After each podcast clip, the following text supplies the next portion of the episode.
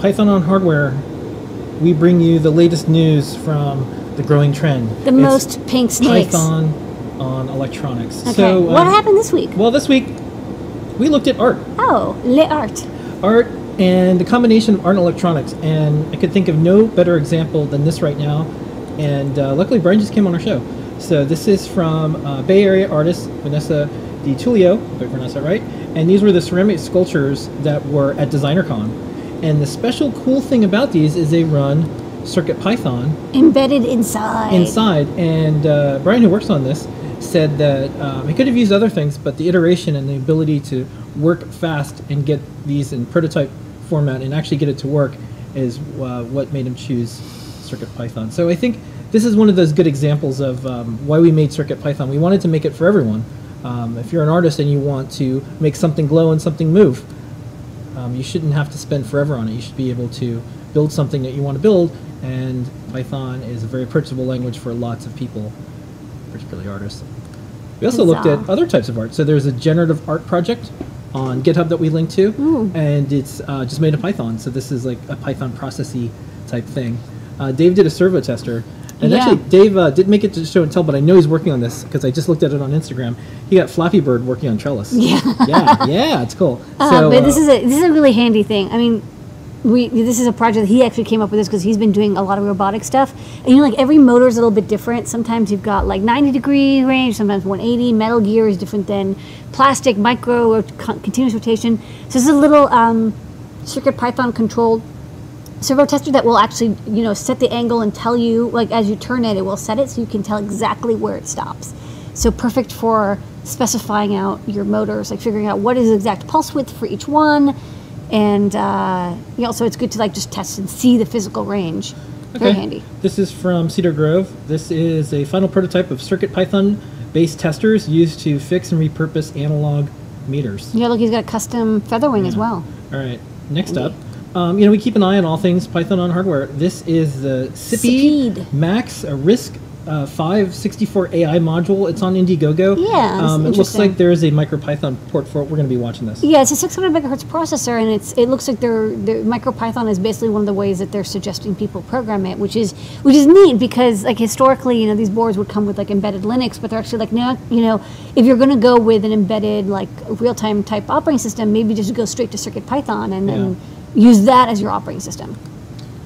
And then uh, Kenna posted up. This is uh, Pixel 32. It's MicroPython on your Pixel kit in the browser, and Yep. uh, we linked over to GitHub This is and the, the video. web REPL, I think, for the ESP32, and they've just adapted it to be optimized for um, the Kano board. So again, a, an- another example of a, a product that has an embedded, um, you know, a REPL with embedded MicroPython, embedded CircuitPython, so you can program it directly without needing an IDE or compiler.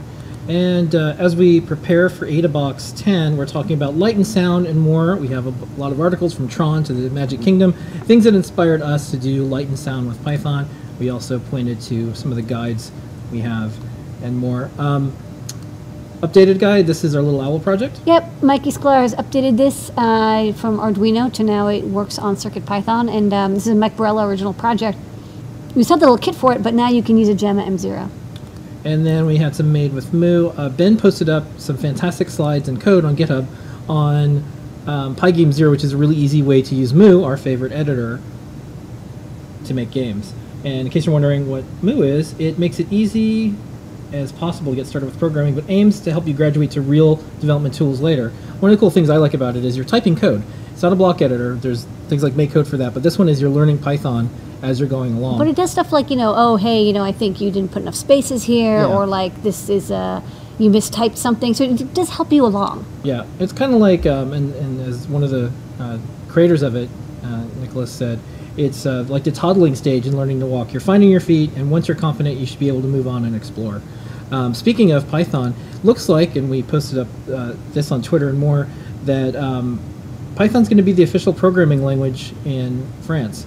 So uh, th- th- when Hmm. Like they when, yeah when they're teaching programming, it's going to be Python. Okay. So that's a big deal. Um, and we're seeing and hearing about more of this. It's one of the most popular programming languages in the world. And then I think you'll see more curriculums go for it. And then um, this one, this made the rounds. This is an interesting thing. Um, this is from Andreas. and uh, this was an interesting video.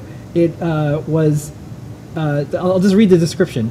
Python seems to be the fastest growing programming language, is widely used to program Raspberry Pis. It's on the verge to become available on our small microcontrollers. Has it come time to leave the IDE, the Arduino IDE, and go on? And, uh, you know, popular video, lots of people had comments, but the cool thing is it's now it's now a conversation. People are it's not even like use Arduino or It's Circuit never Python. it's never like oh there's a replacement like never use Arduino. Yes, there's always going to be times you want to use Arduino. But he did a really good job uh, I think you did a good job comparing when you want to use either one. Yeah. There are time situations, like for example, this artist who's like, I need fast iteration, I don't need ultra high speed, I just actually want usability, I want um, safety in code, I want the code not to, you know, crash or like, you know, we, we just wrote a, a little article for a magazine's going to come out, and you never have to worry about like, oh, if you divide by zero or like read the wrong memory location, which is so easy to do in Arduino that your code will crash and you'll never know what happens. If if something goes wrong in Python, it will pop you out and say, hey, you know, an exception occurred. Here's where it is. So as you're developing a project, it'll help you catch your bugs. It'll help you um, not make memory access errors or um, you know worry about getting like invalid data and then you don't realize that you had invalid data because it, it, it fails somewhere else. There's so much checking that happens in each step because it's a, an interpreted language. Um, but yeah, on the smaller microcontrollers, of course, you always want to use Arduino because CircuitPython or MicroPython will fit on them. But you know, the chips that are coming out now, there's not a lot of new small 8 bit micros. All the new things coming out now are Cortex M3s, M4s. Suddenly, like the M7s are coming out, they're becoming more popular.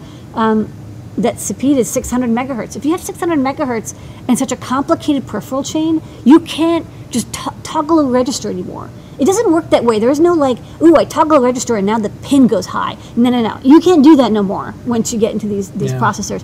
There's so many steps you have to like synchronize the clocks, and you have to take control of the bus, and you have to like, you know, stop any other multi-core stuff happening, and then perform your action. If you're going to be doing that, you might as well have something like CircuitPython to help you with that, that abstraction, let you do more um, instead of spending like line by line. You know, one one two letter command in Python, like the in or with command, is equivalent to like 30 or 40 lines of C. So you can just zoom through your code. I think the thing that I've seen is people want to get started really fast and they want to do a lot of iteration. And interpret language with something like the REPL, with uh, Mu in particular, Yeah. and something like CircuitPython where it shows up as a drive. When you save the file, it restarts. Those are all the things that people, they- they're like, this is how it should be. Yeah. Very interesting. Anyways, I think a lot of it was covered. Check out the video. Um, it's, ne- it's never which one Yeah. was good for the task at hand. Okay. Speaking of mega processors, Yeah, we're going to do this in, um, it's not out yet, but um, this is some of the stuff that we showed. look at all these MIDI. great hardware. Bluefruit NRF, um, Mega, and then uh, we also have some upcoming events. PyCon will be in 2019, May 1st through 9th. This was our most clicked from the previous week, all graphic widgets in one form. Oh, nice. Um, yeah, I keep track of that.